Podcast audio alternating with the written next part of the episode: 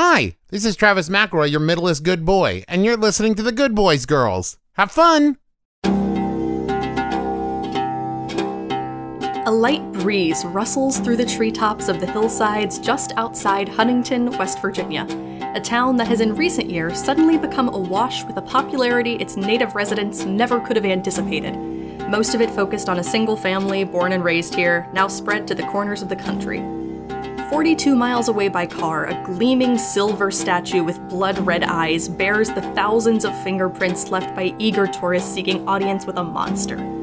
But here in Huntington, that monster is temporarily forgotten. There are many monsters in Huntington, you see, and a new monster every week.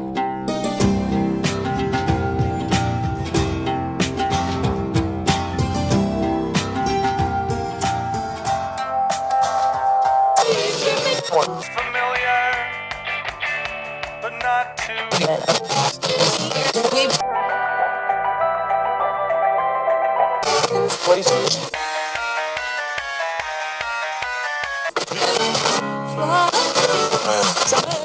medicines, the medicines that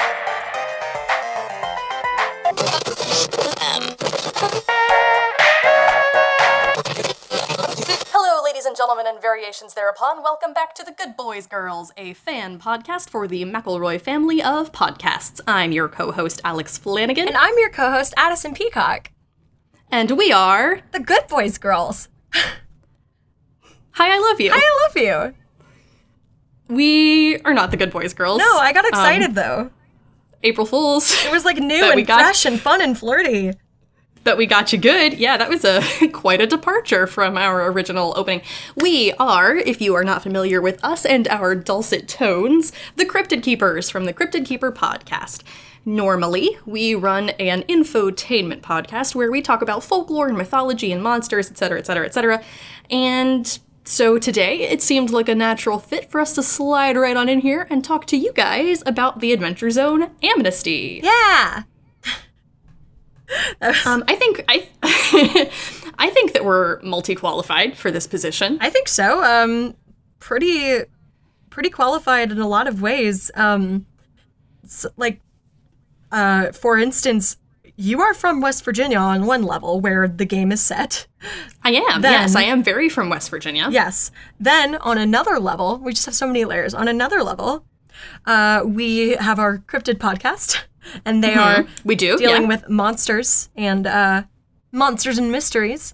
Um, And uh, another level, this has so many layers, like a beautiful lasagna, um, or a cake, or anything else with layers. Parfait, ogres. Um, but uh, um, we, uh, excuse me, uh, play a Monster of the Week campaign. We do, yes, and we actually record it for people to listen to, so we'll tell you about that later. But for right now, what you need to know, if you are not already hip to this information, is that the Adventure Zone Amnesty is the most recent installment of the Adventure Zone, long form campaign wise. It is a Monster of the Week campaign, which takes place in the fictional town of Kepler in the non fictional state of West Virginia, contrary to popular belief. I was gonna say, are you sure? Um, I literally cannot tell you how many times growing up I had people who thought it was like fun and like whimsical to taunt me about West Virginia not being a real state. It was like it is a real state. that's estate. a really weird that's a really weird neg. It's a really weird thing to say, especially if those people were from Virginia, which isn't a state.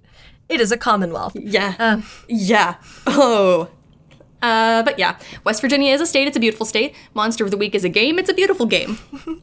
Unlike Dungeons and Dragons, Monster of the Week is a powered by the apocalypse game, which means that it is based on the original set of rules that was popularized with a game called Apocalypse World. And all games that sort of sprung off of that initial framework are called powered by the apocalypse. Monster of the Week doesn't have anything to do with the apocalypse. It's a tonal game that's meant to emulate genre TV in the style of Monster of the Week shows, like um, The X Files or Supernatural or um, Buffy the Vampire Slayer, like that kind of vibe. But it's rules light. It's super wide open and improvisational, and I think that it really lends itself super well to storytelling in a way that's very different from the heavily structured framework of Dungeons and Dragons. I love it. I love this game. It's so super fun. So, yeah, uh, we have been playing Monster of the Week for about as long as the McElroys have been playing Monster of the Week. Hell yeah. We did not do that on purpose. No, we really didn't. Kind of heard about the game at the same time and was like, oh, Dunk, uh, let's play this thing because we needed some Patreon content for the Cryptid Keeper. And we were like, well, you know, we like tabletop games. Let's try this out. Um, and then they were doing it for Amnesty and then ended up picking it up for their long form campaign once they were done their experimental mini arcs. Um, so that kind of quashed that. And it actually ended up affecting some of the choices that we made for our campaign because I was basically terrified to occupy anything within a 100 mile radius of the Griffin McElroy sphere. So that way lies danger. that way lies danger and accidental plagiarism. And the internet plays really fast and loose with what it considers plagiarism nowadays, apparently, so fair. Yeah, you're super not wrong. But uh, much like the Adventures in Balance, Amnesty is comprised of Griffin McElroy as the dungeon master, which in this game is called the Keeper of Monsters and Mysteries. And Keeper is sort of a different role than Dungeon Master, and we'll touch on that a little bit because I think it's something that's pretty neat about Powered by the Apocalypse games and the way that they're structured. Um, and then Travis and Justin and their father Clint. So they're all still playing together. Griffin's still the DM, effectively, and everybody is bringing some pretty, pretty weird and wild characters to the table Yeah. this time around. Friend of the Cryptid Keeper, Clint McElroy. Ah, God, Clint McElroy, if you're listening, we love you. He has a t shirt. He does. He has a Cryptid Keeper T-shirt. Was I Um, allowed it to say that? Okay. yeah, that's fine. It may interest you to know that this is not a Taz Commitment episode, but if you listen to Taz Commitment, you may have noticed some NPCs in there named Flanagan and Addison, and I'm just saying. that was not a coincidence. All right. it was not. But this is about amnesty. Yes. And I love the characters that they brought to the table in Amnesty. I think it's a very fun bunch. They are super fun. So, what do we want to talk about first? Do we want to talk about the game, Monster of the Week? Do we want to talk about the setting? Do we want to talk about the characters? Um, well, I can say right now that so that I don't forget details of the characters, I have the Adventure Zone wiki pulled up on each of their character pages, um, because I was afraid I would forget with, things. so, let's start with characters. I love Duck Newton. Duck Newton is a perfect, wonderful boy. That was just that was all. That's all I have to contribute. Episode over. But Uh, no, Duck is great. So Duck Newton, Duck Newton is the character played by Justin. Um, do you want to talk a little bit about about Duck and his whole situation? um, I mean, he's a forest ranger. Mm-hmm. Um, he is like a very hardworking forest ranger. Um, I don't know why I just described it that way. Um, he uh was from the the Chosen playbook, right? Uh, yeah. So here's here, this is a good point. Let's maybe decide, sort of right out the gate. We're not going to get super spoiler Oh yeah, sorry. He's just because Yeah. just because Amnesty is still running, Right. And I don't want to like ruin it for people who don't want to be ruined. I, I basically I want people who have not really yet jumped into Amnesty yes, for sorry. whatever reason to be able to sort of uh, be tantalized and maybe fall Mm, yes, in love yes, with yes. amnesty and jump into the rich and wonderful world. So, uh, so yes, Duck Newton is the chosen Yes, playbook. he's a he's a, a forest ranger and a handsome boy. Canonical? Yes. Good. Well, apparently, Um, according to the trivia section of the wiki, uh, Duck briefly called himself a bear and not necessarily the animal kind. So that tells me a lot. Uh, Good times. Um, so, the chosen playbook is a specific kind of archetype in Monster of the Week. And instead of choosing a class like fighter or cleric or wizard or what have you, you choose these archetypes. Yeah. And the archetypes are based on the kinds of character archetypes that show up over and over and over again in Monster of the Week style TV shows. So the chosen would be your Buffy's, um, your give me another example. Sam and of the Dean. chosen. Sam and Dean, yeah, th- there could be an argument for them being some of the other playbooks too, Yeah. but the definitely like the one who has a destiny that is calling them forward, that maybe is kind of a, a reluctant hero who accepts their fate and has to Um, the- boldly go forward in a world that they're unprepared for. The the the ladies on Charmed, the sisters. yeah, yeah, yeah, Um, yeah. That's another another good chosen. Um, most supernatural stuff has a chosen somewhere in there. Mm-hmm. Pretty much, yeah. Or if they Um, don't, it's usually because there's like a deliberate subversion of that going on. But like, Right, um, there's a not very good TV show on Netflix right now called The Order, and the protagonist of that is a chosen. Uh, I've not seen the order, and now I probably um, won't. It's it's um this is not what this show is about, but uh real quick, real real real quick. Um it is about uh there's like a secret society of warlocks and there's like a secret of or like magic users. I don't know if or like witches, I guess maybe. And there's a secret society Oh, of and then werewolves. the two main characters are like in love, and it's against the witch laws. Is that right? Is that the one I'm thinking of? There's so many shows like this. Well, they're not supposed to be in. They're allowed to be in love, and then he gets turned into a werewolf, and then it's like forbidden. He's like a secret werewolf because the werewolves are the enemies of the magic users. So I watched. This is even stupider than I thought. I watched two episodes of it on my friend's couch um, while she had it on in the background while she was doing laundry. So, to be completely fair, my conception of the plot and the story arc is not super clear. Okay. Well, anyway. Anyway, Uh, so The Chosen so pops Newton up is the chosen. so Duck Newton is the chosen. Yeah. He is a park ranger. That's his full time job in Kepler, West Virginia, which is fictionally set on the uh, like edge of the Monongahela State Forest in West Virginia. Mm-hmm. Um, and as the chosen, he has this sort of supernatural destiny that has been placed upon him. And part of Duck's whole story and situation that's really kind of interesting is you mentioned like subversions of chosen tropes, and Duck is a really good one because he has this burden of destiny placed upon him and has basically his entire life just kind of chosen not even to actively run in the other direction, but just kind of to ignore it. Like he has this magic weapon, this talking sword named Beacon, that he straight up just like gave to a friend and had lock away in their like their you know back room forever because he was like oh i don't want this. It's drunk you take it um, mm-hmm. and just kind of like has these these visions and this mentor that speaks to him in this commanding voice and he's just kind of like yeah not interested bye no, so thanks. he's just the most normal dude in the entire world actively choosing not to be a chosen and is a very fun character mm-hmm. absolutely. I think especially as a juxtaposition to like the other characters that we've heard Justin play in the other Adventure Zone arcs, it's really fun. Mm-hmm. And he talked a little bit about this on the most recent the the Adventure Zone zone, where specifically in contrast to uh, like Taako from Adventure Zone Balance, he is not the most mm, mm, like subtle or intellectual problem solver. Duck is somebody who kind of like stumbles over every single lie he tries to tell. Oh, it's so good. And it's really, really excellent. And it's just, again, like a, a totally normal guy who does not really have any interest whatsoever in picking up the threads that the universe has woven into his fate. Until, of course, he meets up with the other characters, and then things kind of get kicked off into this this rollicking adventure. Um, so another character that is very very fun on this show is Travis's character, who is Aubrey! Aubrey. Yes, Um, I love the Aubrey one who so looks much. like you. There's straight up. Uh, we have a friend of the Cryptid Keeper podcast who straight up do drew a version of Aubrey and said like, "Yeah, this was inspired by you," and it was the most honored I've ever felt by anything in my life. But Aubrey's great.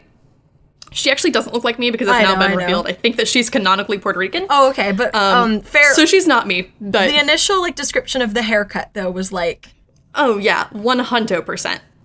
you have the same haircut. Aubrey.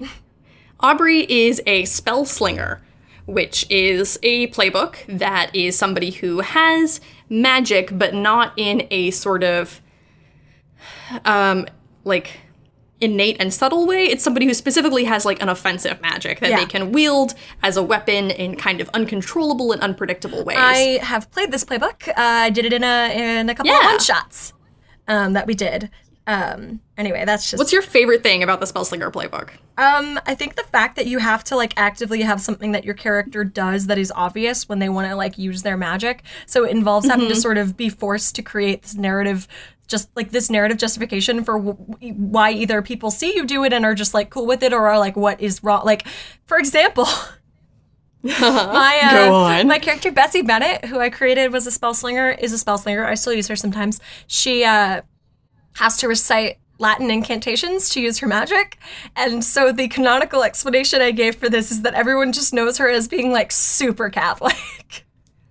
Which is fantastic because She's the, praying. the one shots that we do takes take place in 1950s like small small small town Alaska and Betsy is this like teeny bopper in a poodle skirt who's just like I'm super Catholic. She's so Catholic. She prays in Latin and sometimes does it out of nowhere for no reason. it's it's really very good. But that's a really good pull because that's an interesting thing about the spell slinger is that they can't just sort of like um you know go behind somebody's back and like magic them out of the scene. Like they have to do something very obvious and very present when they want to make a show of force. Mm-hmm. You have to have these. Um, you also have to have conflict. Like an- you have to have like a few items always on your person that you need like uh, to like do your magic. Like you can't just do it. Um, And that's a conflict sometimes because in Monster of the Week, you're very frequently dealing with just normal people. The worlds that you're operating in are possibly using fantasy elements, but they very much are grounded in this sense of like there are real people and real consequences that you have to deal with. So, anyway, the way that Aubrey gets around this spell slinging is that she is a career stage magician. She is somebody who her entire life has done sleight of hand and like little fire tricks. She's called the Lady Flame and she has a little rabbit that like works with her called Dr. Harris Bonkers. He has his PhD. It's very good. Um, but Aubrey basically, and this is not a spoiler, it's literally in the opening episode, in the middle of a stage routine, basically casts actual fire and suddenly has to cope with this understanding of like, oh my gosh, um, I did real magic. I don't know what that means. I don't know where this is coming from. And then has to go on this journey of sort of self discovery, figuring out where these powers are coming from, why they're growing stronger, what that means for her, and like has her whole life sort of shaken upside down instantly. The last main player character is the illustrious Ned Chicane, which, first of all, what an incredible name. Ned. Ned Chicane is extremely powerful, Also, and we should all fear him. I'm so angry. I'm so angry having like a person who's like kind of morally iffy, like having the last name chicane, like chicanery, makes me like r- in like enraged. it's so good. It's, just such a good name. Oh, it's really good. I'm furious. it's an incredible pull. And Ned Chicane is, of course, played by Clint McElroy. In, I think, one of his finest performances. The Podfather. the Podfather. Ned Chicane is from the Crooked playbook, which is your standard kind of individual with a shady background who maybe would rather not talk about where they came from or the things they've done to get here. But what's fun about Ned is that that is sort of his past and his backstory, but he's now at a point where his main occupation is running the really shady roadside supernatural museum. He's Grunkle Stan. Sorry. He's Grunkle Stan. He literally is Grunkle Stan. I- He runs a shop called the Cryptonomicon, which basically peddles um, super fake cryptid merch and sightings and paranoia, and it's it's so I good. say it's this so with fun. all the so love in my heart. It's the Mystery Shack. It is the Mystery Shack. No, it straight up is. And Clint has said that he did not watch Gravity Falls before making this character, which is frankly wild because it's literally Grunkle Stan. Um, but like also to me proves the like there are no original ideas thing. Like um, there's so much overlap, and it's because it's different. Like it's a different spin, but like the basis of the Totally. character, it's like they're drawn Yeah, from the exactly. same uh, framework, and I love them both. Well, and that's the thing about Monster of the Week, right? Is that it's built on these Tropes, stereotypes, like these archetypes, these tropes, and the understanding of those tropes is sort of implicit to making the game work, which is really, really fun, and it's something that I love so much about the game. Um, and then Griffin, of course, is the keeper, and I am the keeper in our Monster of the Week game, so I am just keeper. always ready at a moment's notice. Aw, thanks. also, but- we run a podcast called The Cryptid Keeper Yeah, I am both a keeper and a keeper. and a keeper. And a keeper. Lots of them. And yet again. So many keepers. But yeah, and um, actually, if you'd like to kind of to not to like guide the conversation too much, but if you want to pivot uh, and talk a little bit about what it is like to be a keeper versus like a D, more traditionally like what someone might think of as a DM. Yeah, I'd love to actually, because um, funnily enough, my first experience with tabletop gaming was like so many people playing Dungeons and Dragons, and that was inspired by listening to Taz Balance, um, which again I think is true for literally hundreds of people who started playing D and D because of Taz I think Balance. more, probably. Oh, yeah, you're probably right. Somewhere in the neighborhood of thousands. And I loved it. I really had a great time playing D&D and really really got into it. Um, and then I tried once to run D&D and it was a disaster. I was so bad at it. I was really, really, really bad at running D&D. Um, and the people that I ran it for have since said, like, no, it was great. Um, but they are my friends and they want to keep playing Monster of the Week with me, so they have to say nice things. But it was, um, it was just like not great. And I was in this headspace of thinking, like, holy cow, I am a terrible GM. I can't do this.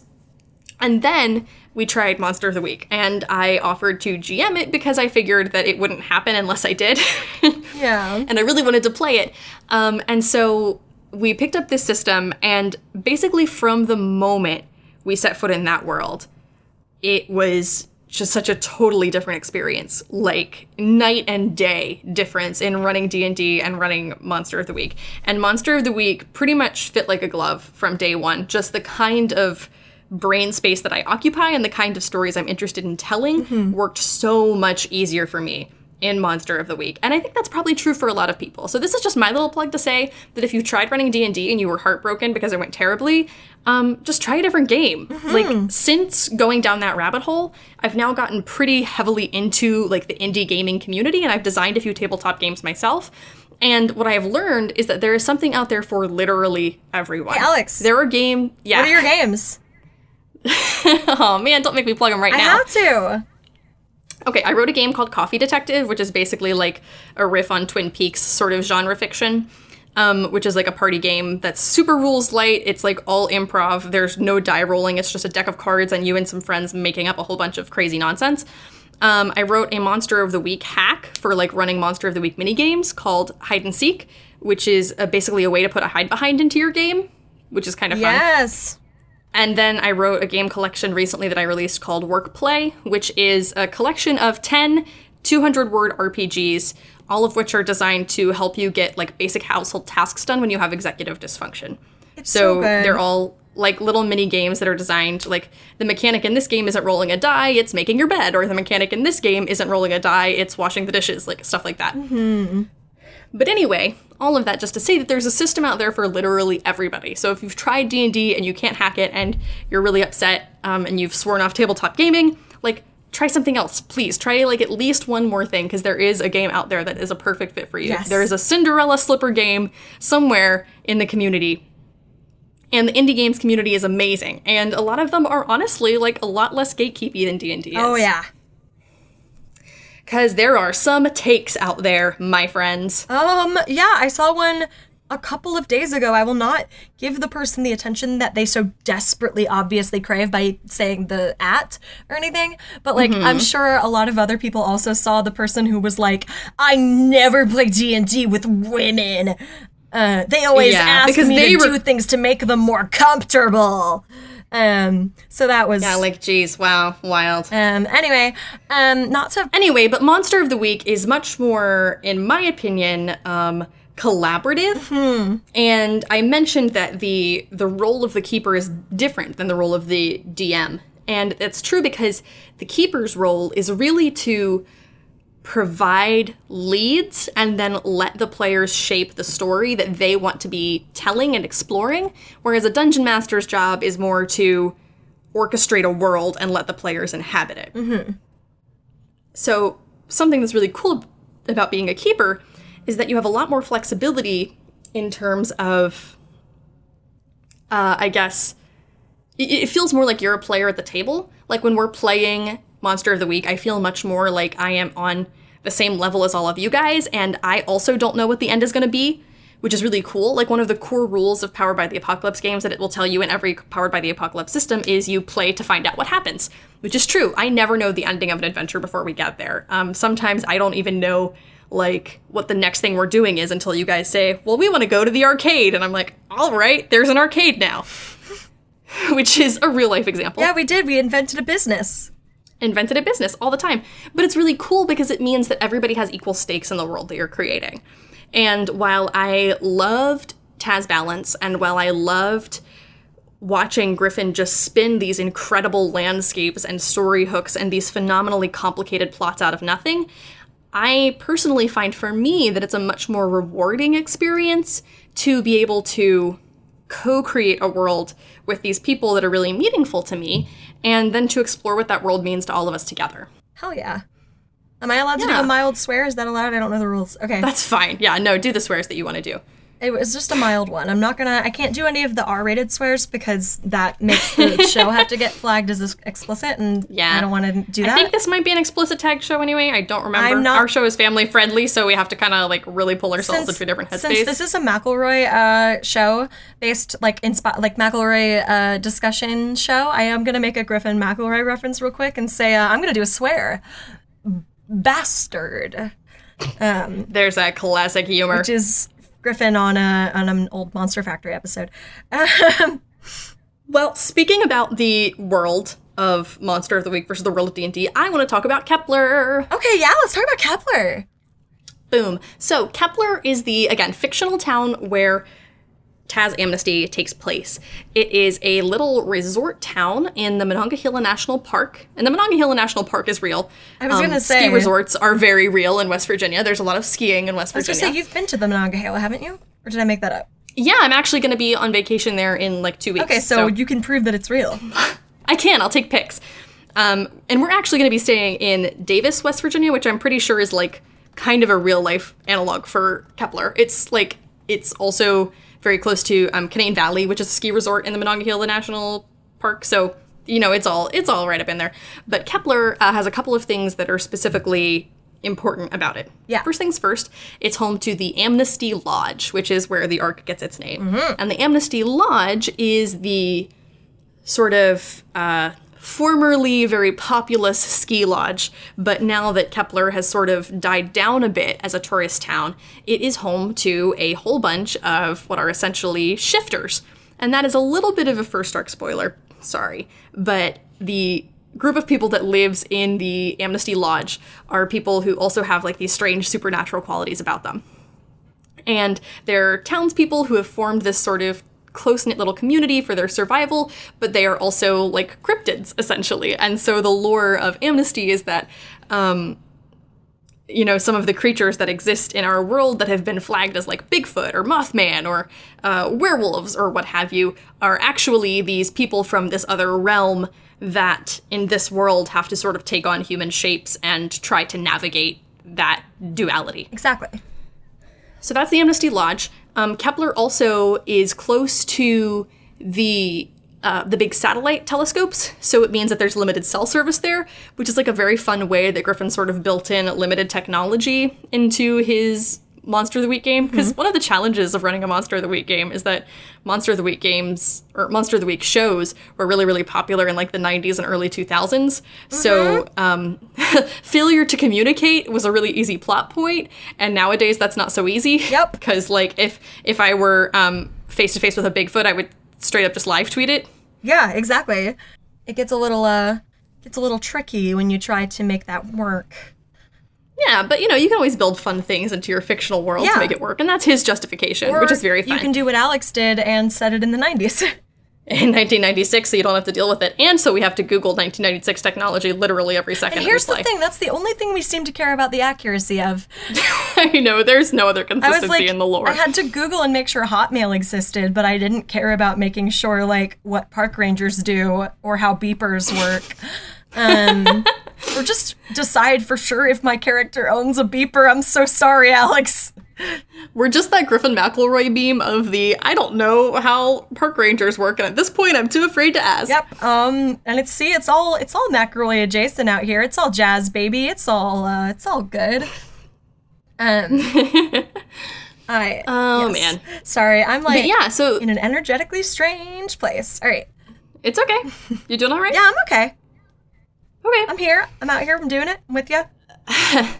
Well, uh, Kepler actually is the main reason that I fell in love with Amnesty the second I pressed play. Because, uh, like I've alluded to a little bit, As a native West Virginian, I was born and raised in Morgantown for the first 18 years of my life, and I only left when I went to go to college, and then, you know, my family moved out of the way. So I have not permanently resided in West Virginia in several years, but I did spend my entire formative life there. Like, I am 100% a product of West Virginia, as anybody who talks to me for more than 30 seconds will know.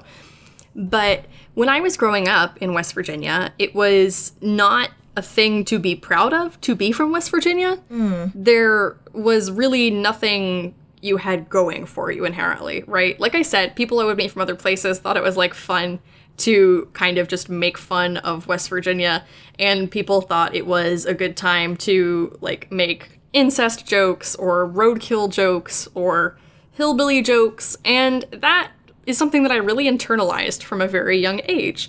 And it wasn't until I got to high school and I had an English teacher who I totally loved. He was like an amazing mentor to me in my education and really, really shaped a lot of the ideas and attitudes that I had going forward with regards to my education and my sort of personal missions in this world. Um, but he gave me an amazing opportunity, which was to help him pioneer an Appalachian Studies class. And so I helped him build this like uh, the syllabus for the class and pick out the literature and I did like all this independent study with him and ended up kind of falling in love with the world that I was from and really realizing like, you know what? There are absolutely problems here, but those same problems are everywhere, and people who are targeting West Virginia for those problems are really just finding a way to absolve themselves of responsibility by assuming that they live somewhere that it's not a big deal. And so, like, here's the thing like, is racism a problem in West Virginia? Absolutely. But if you think racism isn't a problem anywhere you're from, you're willfully ignoring it. And I don't know, I just, I really fell in love with this place that I was from and this identity that had been so responsible for everything that had shaped me. And being from a long line of people who were inherently like artists and storytellers and survivors. And that was so cool to me. And so ever since I've left West Virginia, I've been like one of the most outspoken proponents for everything that the state has to offer. And so when I started listening to Amnesty, it was really, really amazing because it was the first time I'd ever heard a piece of media or a story that was so lovingly rendered with so much just like implicit detail about the place that it very clearly was. And even if you had not told me, like, Kepler is in West Virginia, when I pressed play on that first episode, like, I would have known immediately. Like, there were so many just warm and wonderful details about this place that like were threaded into the fabric of the story that made it that it was just this really really amazing love letter to the community that these boys grew up in. And i thought that was really really something worth noting. That's so lovely.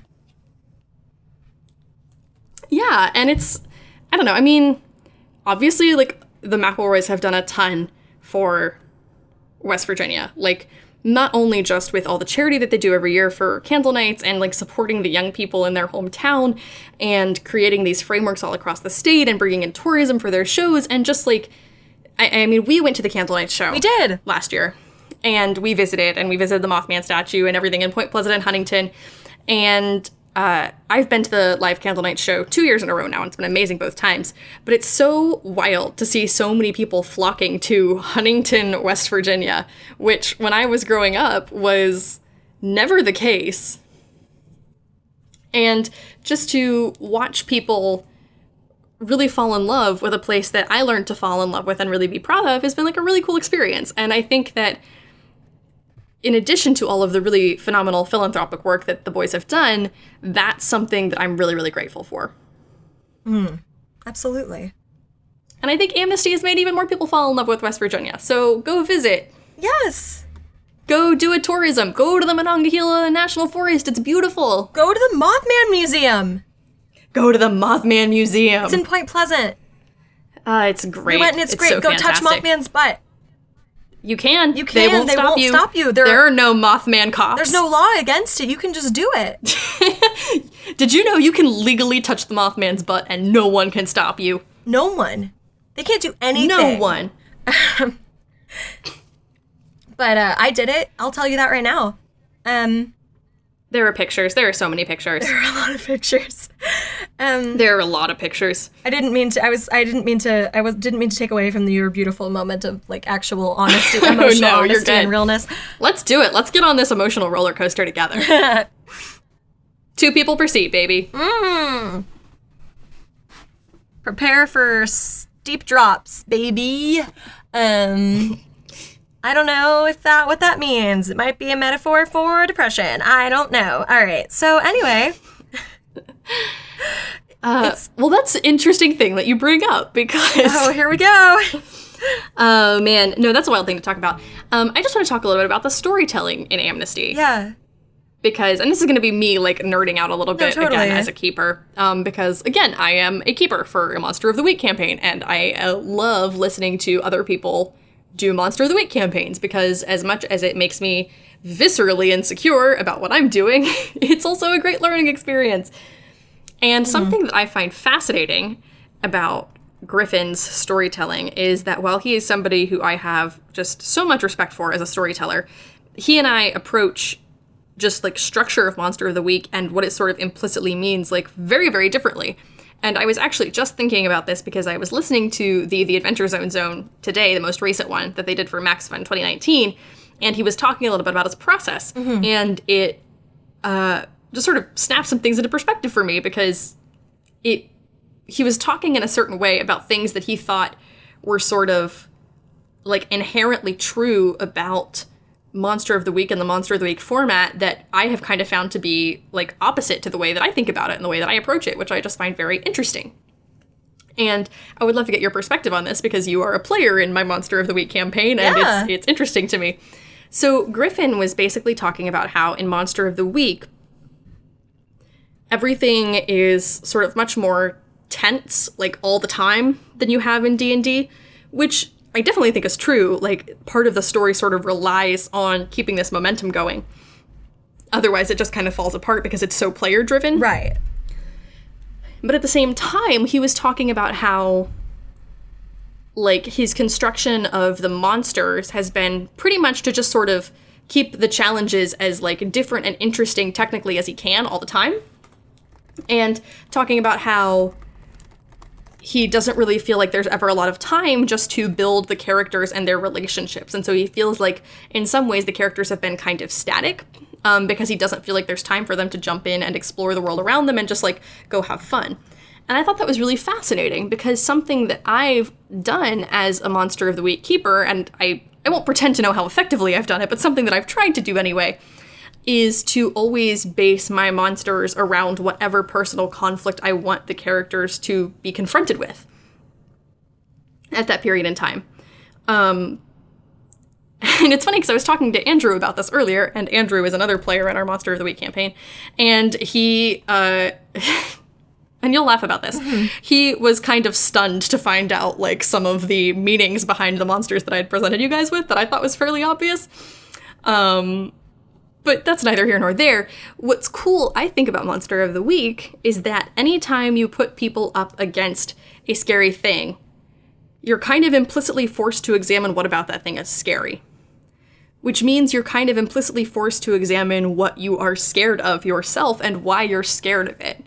And I think that that is such a natural vehicle for putting people in intimate situations. Not like romantically intimate or sexually intimate. I mm-hmm. just mean like when you're putting a group of people together and telling them they have to go fight a terrifying monster, like that's a bonding experience to me. Right. And I think that Monster of the Week is such a cool game because one, it's so player driven, and two, it's so wide open, and three, it's so like full of imagery and it's got these characters who don't have like tons of armor or, or 500 hit points. Like in Monster of the Week, everybody has seven hit points and that's it. If you run out, you die Yeah. forever. And so you've got these high stakes scenarios, but I think for me that that has only ever opened up the kinds of things that we can talk about and the kinds of experiences we can have and the kinds of stories we can navigate at the table.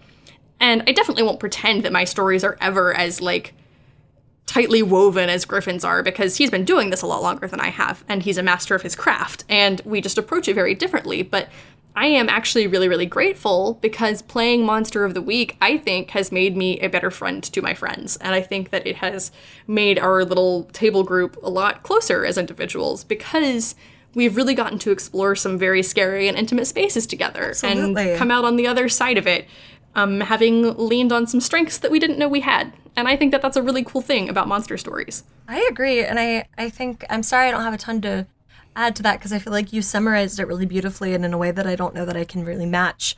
Um, but that it has provided a safe sort of exploratory space for some very heavy and some very dark stuff, but also for these very joyful moments and very light moments and very funny moments. And I'm just very glad Yeah, for it. definitely. I'm just very grateful for it. Aw, me too. I get really emotional about tabletop gaming in general. I think that it's an incredible space to sort of intentionally craft a version of yourself that you want to explore, whether that looks like you on the surface or doesn't, mm-hmm. and to sort of project that out into the world avatar style and just run around and maybe figure out a little bit more about who you want to be when you step back from the table. Absolutely. I think that's gorgeous. That seems like that seems like a good sentiment to kind of bring things home on. I don't know. Not trying to rush you. I just mean Yeah. like that's a good. No, you're good. I'm trying to figure out if there's anything else that we need to talk about. Um, yeah, it's a great show. Absolutely. You should definitely go listen to it. Amnesty is so much fun. It is a really evocative and immersive world. It really explores the monster of the week genre in a way that I think is very fun and very folksy, but also like genuinely pulse pounding at times. It's it's a really tense ride, and in classic Griffin style, like the backstory is extravagant and intricate, and there are secrets around every corner. Like I know that people were really worried when we stepped away from balance that we weren't ever going to get back to that point. Mm-hmm. And I think that really, like, the skills that each of those guys brought to the table, playing together for years and years and years, like, are on full display in Amnesty. It's a really, really neat experience because there are some really intuitive and, like, fascinating storytelling moments. Mm-hmm. And it's cool because even though Griffin is kind of the one, like, steering it, you really get to hear everybody take a much more active role as a storyteller. And I think that for that reason, it's probably the most collaborative of the arcs that they've done.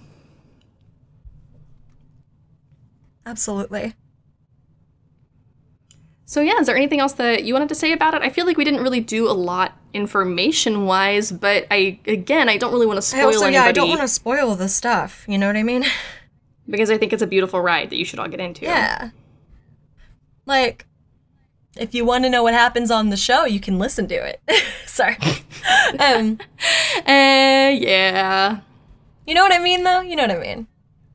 Yeah, no, I get you. Maybe we should just talk a little bit more briefly about how, like, I don't know. I was gonna say like we should talk about more, more about how Monster of the Week as a game works, but like I don't know that people want to hear that. I don't know if that's interesting to anybody.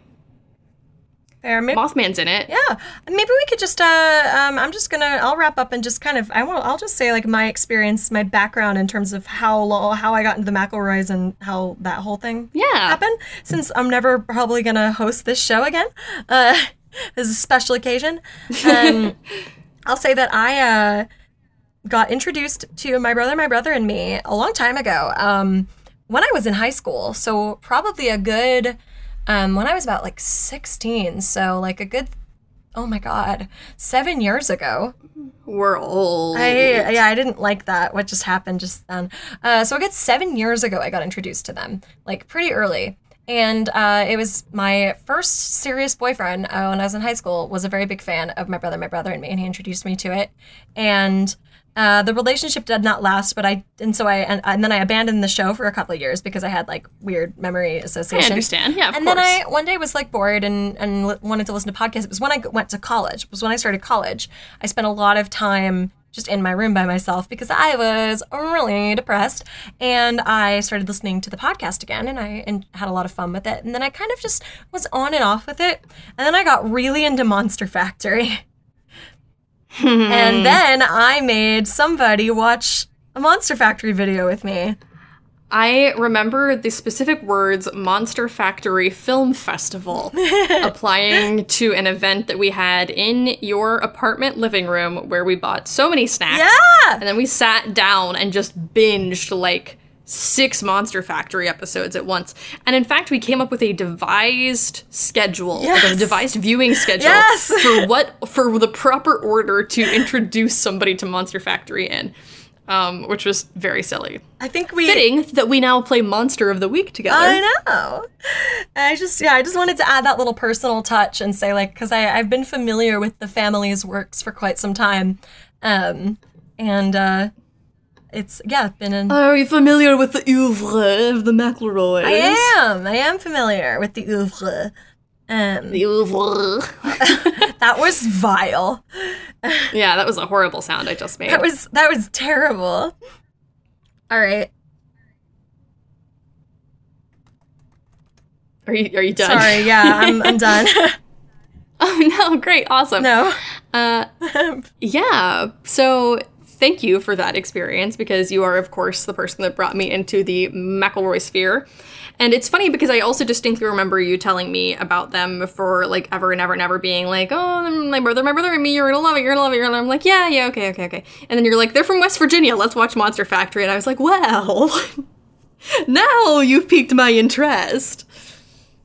Uh, so I'm glad that they are doing this now. Um, I think that's something that's very cool about Amnesty, and this might be me projecting mm-hmm. a little bit because this is kind of how I currently feel about our Monster of the Week group. Huh. Is that uh, Monster of the Week games sort of work best in small towns. There's just something about like the small town feeling mm, Oh no, it does that makes it that makes the stakes so much higher and makes everybody mean so much more to each other and like makes the potential for lives lost to be so much more devastating and like harder to keep secrets and et cetera, et cetera, et cetera. So it just it works best there.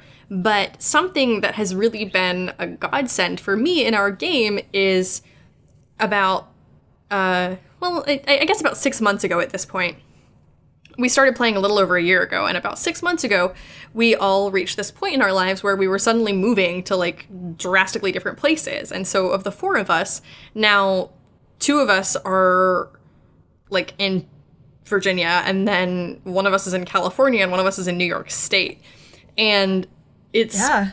hard. It's been a hard transition to be that far away from these people who I felt like I was just really starting to get a handle in this friendship with. And so, one of my favorite parts of the week is when we get to come to this space that we've created together. And even though it's a virtual space, it's still a space that all of us live in. And I know that every time I go there, I'm going to see you guys. Yeah. And I think that for the McElroys, it must be really, really nice to have this spot that's so close to home. And so even when they're all like so far away, and you know, I, they see each other a lot more now because they're all on tour together all the freaking time, which is awesome. Um, but I just can't help but think it must be really, really nice to maybe get home every single week. You know? Oh. Yeah. That's really that's really beautiful. And it's So it's that's true. just that's just my thinking on it. No, it's true. It's true. It's true and you should say it. Oh man. Anyway, I hope that you uh, take the time to listen to Amnesty. I hope that you fall a little bit in love with it. I hope more than anything that it inspires you to pick up a new game yourself. And I Yeah. hope that you find a group of people that you feel safe with, you feel close to, or that maybe you want to feel a little bit closer to. And you take some time to navigate kind of a scary space with them and see what comes out of it, because I think you might find something really, really beautiful. Absolutely. I also hope that you check out the Cryptid Keeper podcast on the Lunar Light Studio. Check it out. And I don't know how to end this because I'm so used to my sign off. oh man, uh, yeah, wow, we should have should have thought that one a little bit further in advance, huh? Well, um. Before we finish up for real, I just want to say thank you again to the Lunar Light Studio for having us, Yes. both on our usual podcast and also on this particular venture. Uh, we hope you enjoyed this little this little uh, switch 'em up for the April Fool's Galaxy Warp. We had a lot of fun with it, and I hope that you did too. I hope you enjoyed getting that extra content up in your feeds. Uh, you can find the Cryptid Keeper podcast anywhere fine podcasts are distributed or on Twitter at CryptKeepPod. Yes. C R Y P T K E P P O D. Thank you so much to Haley and Blue for letting us hold their beautiful, precious child this week and nurture it um, with. I really lost this metaphor very quickly, and I don't like where it's going, okay, so I'm not going to finish it. and that's all you can do in raising a child, right? Sometimes they just don't work. Uh, if you want to listen to us play Monster of the Week, you can also find that. It's an actual play podcast called A Horror Borealis. And again, you can find that pretty much anywhere podcasts are distributed. Uh, we hope you enjoy it if you decide to come along for the ride. I think that's all we have for you guys. Um, the music on this show is all property of the respective individuals listed in the show notes. I don't have a comprehensive list because I am not the one editing this audio. Yeah. Chances are some of it is by Griffin McElroy. Probably. So thank you so much to the McElroy family and to all of the many fantastic pieces of art that they produce and create on a regular basis. We are so happy to be a part of this listener base and so happy to be a part of the Lunar Light family. So um, I love you. I love you. Leave me hanging there, huh? I heard sorry, I heard a weird noise and it and it freaked me out. Um I love you. Maybe the real monster was the friends we made along the way. Um. Bye. Bye. I'm sorry, I don't know how to. Bye.